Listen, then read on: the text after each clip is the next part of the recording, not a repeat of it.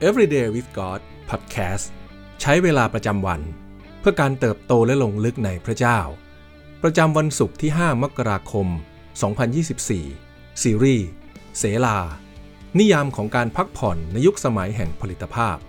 วันที่ 5 ความหวังในองค์พระผู้เป็นเจ้า หลายปีที่ผ่านมา นักวิทยาศาสตร์ได้ทำการศึกษาว่า การดื่มน้ำ ส่งผลต่อความทนทานของนักวิ่งอย่างไร พวกเขาแบ่งผู้เข้าร่วมทดลองออกเป็น 3 กลุ่มคือ 1. นักวิ่งที่ดื่มน้ำก่อนและหลังการวิ่งเท่านั้น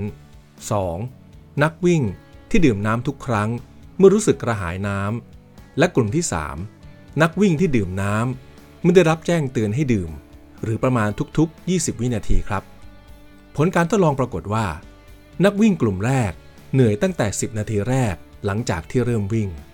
กลุ่มที่ 2 วิ่งถึงเวลาที่กำหนด 20 นาทีพอดีก่อนที่จะเหนื่อย ส่วนกลุ่มที่ 3 วิ่งได้นานกว่าเวลากำหนด 20 นาที เพราะพวกเขาได้ดื่มน้ำตามเวลา คือดื่มทุกครั้งที่นักวิทยาศาสตร์พบว่า ระดับน้ำในร่างกายต่ำลง แม้พวกนักวิ่ง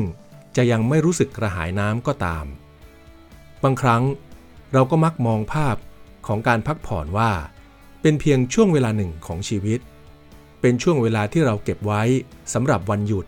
หรือบางสิ่งที่เราทำหลังจากที่วันของเราสิ้นสุดลง แต่แท้จริงแล้ว การพักผ่อนไม่จำเป็นต้องถูกจำกัดอยู่ภายในเวลาที่เรามีเหลือ หลังจากวันหรือปีอันวุ่นวาย แท้จริงแล้ว การพักผ่อนอาจเป็นเรื่องง่าย ๆ เช่น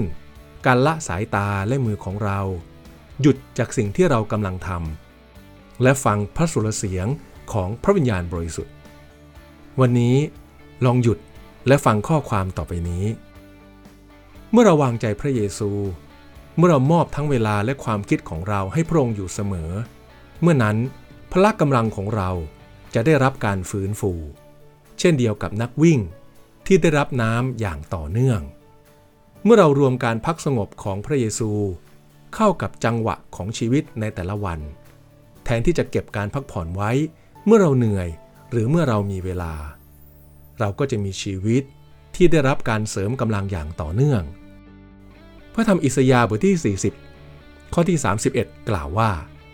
แต่เขาทั้งหลายผู้รอคอยพระยาเวจะได้รับกำลังใหม่ เขาจะบินขึ้นด้วยปีกเหมือนนกอินทรีเขาจะวิ่งและไม่อ่อนเปลี้ย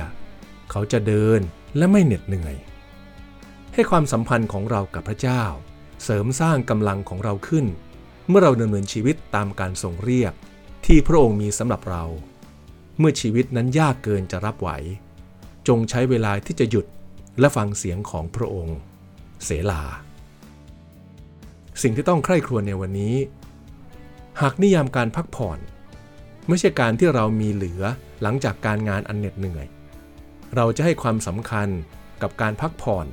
หรือพักสงบกับพระเจ้า ในแต่ละวันตลอดทั้งปีนี้ให้มากขึ้นได้อย่างไร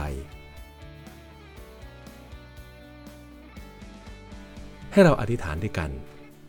พระเจ้าที่รัก เราขอบคุณพระองค์สำหรับทุกวันใหม่ที่เราได้เข้ามาสรรเสริญพระองค์ เราขอบคุณสำหรับการอวยพรและการจัดเตรียมของพระองค์ที่นำหน้าเราอยู่เสมอ ขอทรงสอนเราให้รู้จักและฝึกฝนที่จะพักสงบในการทรงสถิตของพระองค์ได้อย่างง่ายๆ ขอทรงประทานกำลังเรี่ยวแรง ที่เราจะวิ่งแข่งต่อไปได้ ด้วยกำลังจากการได้เข้ามาอยู่ใกล้พระองค์ ขอทรงให้เราได้หยุดพักและฟังเสียงของพระองค์ ไม่ว่าในท่ามกลางสถานการณ์หรือพายุใด เราอธิษฐานในพระนามพระเยซู อาเมน